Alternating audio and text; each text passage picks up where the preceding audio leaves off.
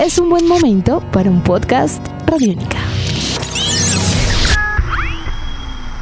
Podcast Radiónica. Mi primer día en la universidad fue entrar al claustro de Santo Domingo y mirar esa entrada gigante, mirar los jardines que tenía y ya entrar al salón. Todavía recuerdo en, en qué patio me, me, tuve mi primera clase, que era de lectura y escritura, y ya entender que era la universidad y ya no el colegio. Para Dayana es imposible olvidar este recuerdo, porque ese sería el día en el que la primera mujer de su resguardo empezaría a estudiar en la universidad. Para ella, estar ahí implicaba representar a un pueblo entero y honrar su propia historia.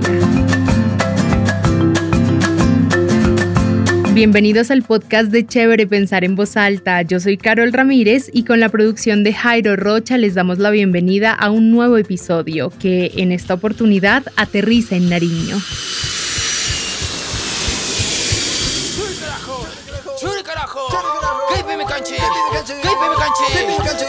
Dayana Bisbicus es una joven de 27 años. Tiene ojos color café, cabello lacio, largo y oscuro. Sonríe constantemente y es muy buena conversadora. Tiene una voz fuerte, que lleva consigo el legado de sus ancestros y que cuenta una historia de vida inesperada. Dayana es una mujer indígena aguá, integrante del resguardo El Gran Sábalo, quien también es abogada de profesión.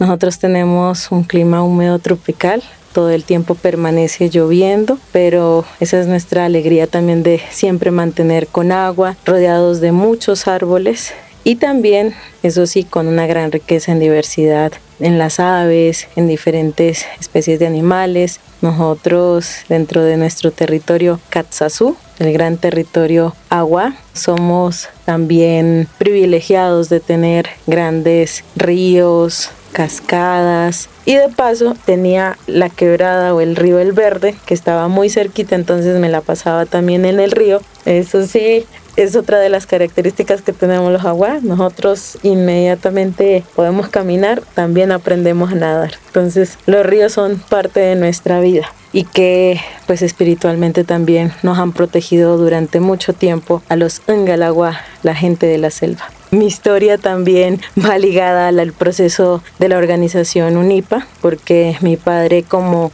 fundador pues ha dedicado también toda su vida a todo el proceso y mm, desde que tengo uso de razón, en mi casa siempre se ha hablado de la defensa de la vida y el territorio, la defensa de los derechos e intereses del pueblo agua. La UNIPA es la unidad indígena del pueblo agua, organización encargada de proteger y velar por los derechos de esta comunidad.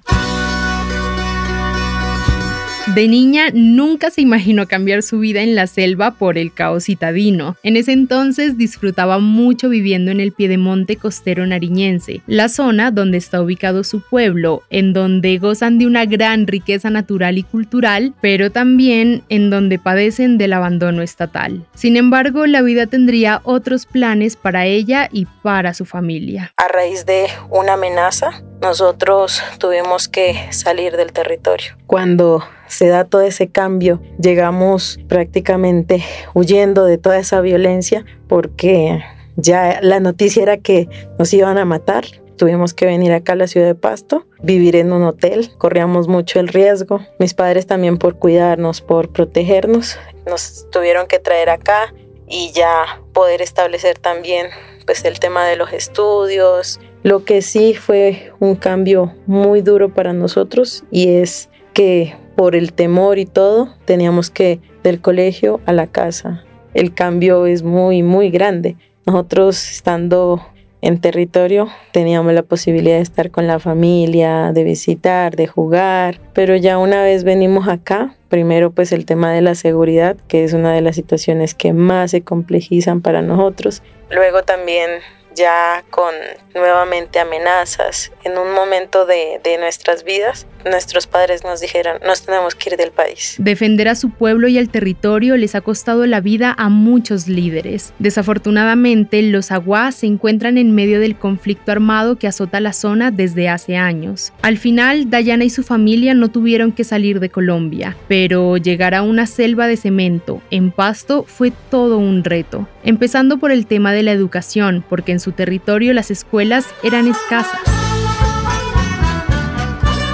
Nosotros sí, toda la vida estudiamos en un solo colegio, también público, el INEM. Lo más raro del mundo es que allá vivíamos discriminación, pero llegamos acá y era algo muy diferente. Nosotros nos tenían como, bueno, aquí están los niños Agual y el apellido Bisbicus era muy nuevo y um, fue bonito también porque no sentimos el rechazo pues de pronto estando en ciudad. Siempre mientras estuviste en Pasto, estuviste conectada con tus raíces, de dónde eras, nunca hubo un alejamiento de eso. No, a pesar de todo el, riesgo, pues la verdad era muy difícil mantenernos acá. Entonces, en vacaciones nos íbamos generalmente donde mi abuela. Entonces allá nos la pasábamos en el río, caminando, comiendo todo. Y esa es otra de las ventajas. Nosotros, a pesar de estar acá, mis papás siempre lograban traer el chiro, a veces nos traían la tuña, traían gallina. Entonces nunca nos desprendimos. Nosotros papa, la verdad, no. no, no. Plátano. Plátano. ¿Qué, ¿Qué, es la tuña? Un ratón de monte. Y bueno, hay diferentes animales o peces. Y, generalmente eh, eso era lo que a nosotros también nos traían nuestros papás. Entonces no sufríamos por ese tema. Pero no, o sea, no teníamos mucha relación más que cuando estábamos en el, el colegio, el tema de la comida chatarra. Yo vine a probar una hamburguesa ya cuando estaba en la universidad. Al llegar a 11 debía tomar una decisión sobre el futuro. Sus padres siempre le habían inculcado la importancia del estudio, así que ella sabía con claridad lo que quería hacer, y era estudiar en la universidad pública, un camino que para muchos jóvenes tiene grandes obstáculos, y para ella no fue la excepción. Una vez ya estaba por terminar el colegio en el 2012, miré una convocatoria de la Universidad del Cauca. Para mí era la universidad que yo quería, entonces ya me inscribí, fui a la prueba de admisión y fue algo bien determinante mirar la universidad. Me enamoré de la universidad apenas llegué y la vi y eso que no fue mi facultad. Pero presento la prueba de admisión y me quedé 36 personas abajo. Me dolió, lloré y de la desesperación o no sé en qué momento se me ocurrió inscribirme a una universidad privada y va a ser todo un proceso con ICETEX y ayudó mucho que en ese entonces ocurrió un paro e impidió que los documentos lleguen oportunamente. Me esperé, me preparé y me presenté nuevamente a la Universidad del Cauca y cuando ya vi mi nombre en verde admitida fue la mayor alegría. Ya no podía de, de la emoción y había podido lograr un sueño que yo tenía y sobre todo poder cumplir también esas expectativas de una universidad pública.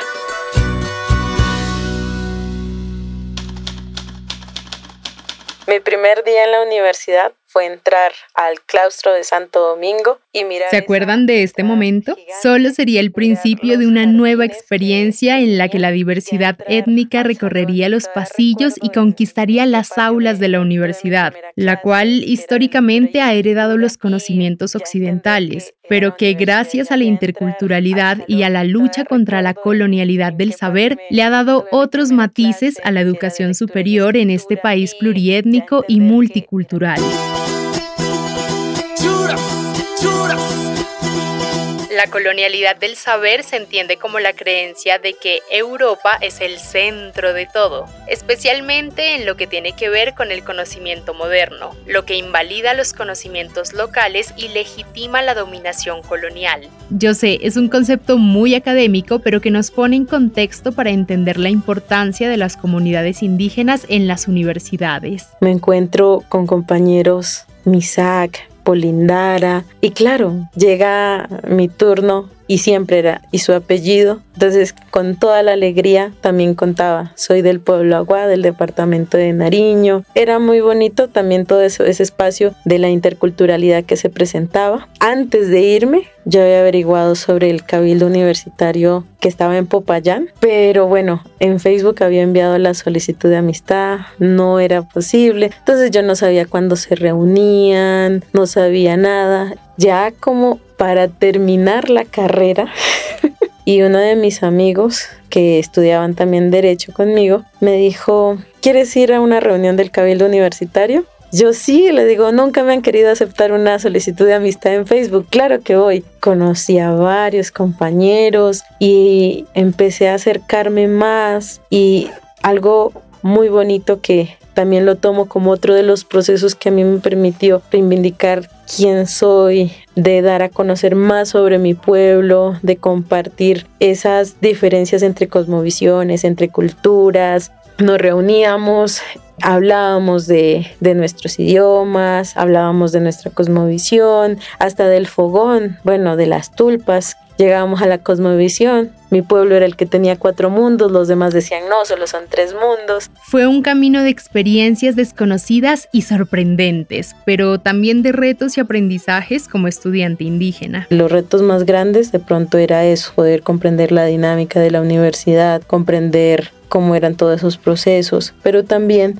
un tema de, de, estar lejos del territorio, que es lo más difícil que le puede pasar a uno y sentirse de pronto a veces solo, eh, alejado de su familia, alejado de, de esta de la misma alimentación que pues como les comentaba yo sí mantenía acá. Y esos eran como los retos más grandes. A veces el tema económico también era una de las dificultades para mí. Pues yo recalco que lo que me permitió también estudiar, a pesar de ser universidad pública, pues yo vivía fuera de mi casa y pues el tema de la solvencia económica pues no era tan sencillo. Pero yo tuve la gran suerte y la gran ventaja de iniciar mi primer semestre beneficiaria de el fondo Álvaro Ulcue.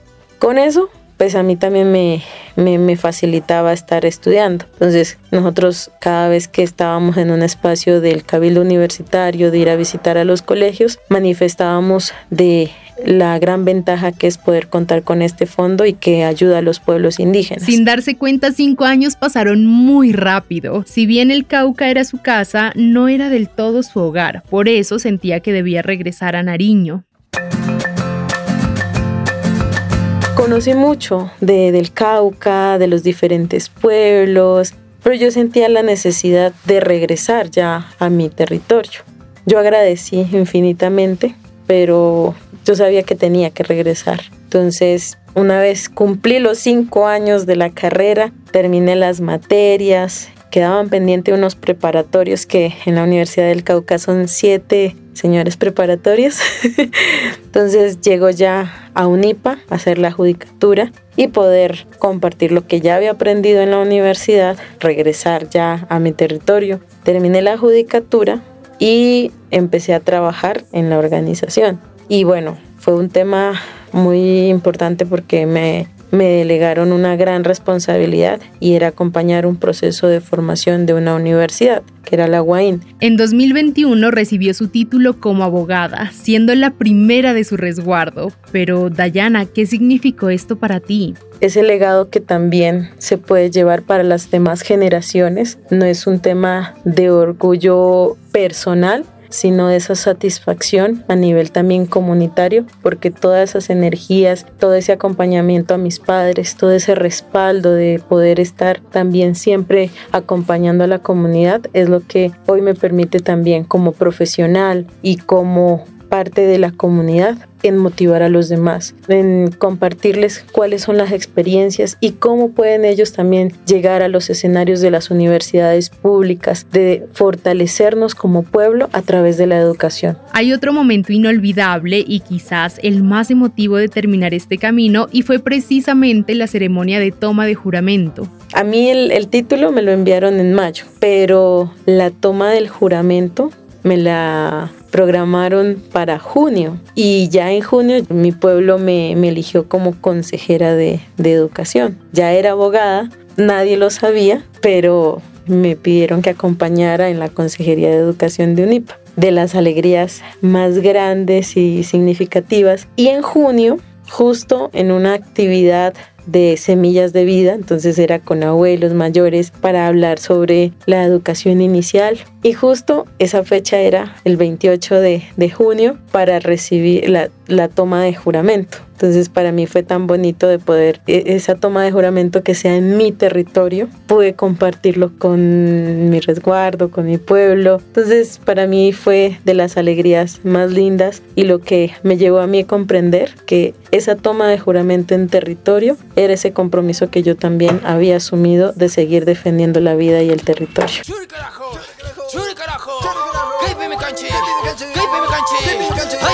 En la actualidad, esta mujer indígena, agua y abogada es también consejera de educación. Su paso por la universidad fue determinante porque muchos de sus aprendizajes en las aulas han sido vitales para su ejercicio profesional a favor de su comunidad. Uno tiene muy claro que dentro de todo lo que le enseña la academia o bueno, más directamente la universidad, son esas bases que le permite a uno ir potenciando también las capacidades en territorio. Entonces, de lo que he podido analizar y, y, mirar, que en la medida en que la gente se esté formando y más profesionalmente, un pueblo puede fortalecerse y poder pervivir en el tiempo dentro de todo lo que se fortalezca en la, en la identidad cultural, en la autonomía y sobre todo que se proteja el territorio. Todo lo que nosotros podemos aprender dentro de la universidad nos ayuda a seguir protegiendo la vida y el territorio. Recuerden seguir pensando en voz alta con nosotros a través de las redes sociales de Radiónica. Nos encuentran como Radiónica en Twitter y en Facebook y arroba Radiónica en Instagram. Hasta un próximo episodio.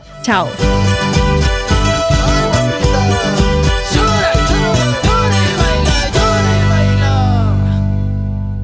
El encierro, la invisibilidad o los virus no solo son términos comunes en la nueva normalidad. Los niños formulan nuevas teorías sobre su significado con grandes respuestas en pequeñas voces. Conócelos en Palabras de Mayores. Palabras de Mayores. Un podcast con Memorosco para escuchar al oído en www.rtbcplay.co o en tus agregadores de podcast favoritos.